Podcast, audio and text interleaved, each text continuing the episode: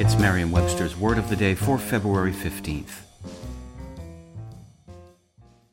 CarMax is putting peace of mind back in car shopping by putting you in the driver's seat to find a ride that's right for you. Because at CarMax, we believe you shouldn't just settle for a car, you should love your car.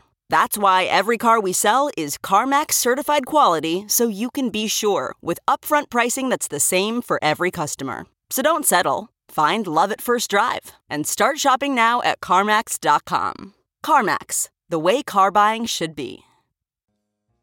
Today's word is vinaceous, also pronounced vinaceous and spelled V I N A C E O U S. Vinaceous is an adjective that means the color of red wine. Here's the word used in a sentence from the London Telegraph by Zoe Williams. My Warwickshire venison was even better. The seared loin was medium rare with a gorgeous vinaceous color at its center. The first recorded evidence of the word vinaceous in English dates from 1678, shortly before the accession of Mary II.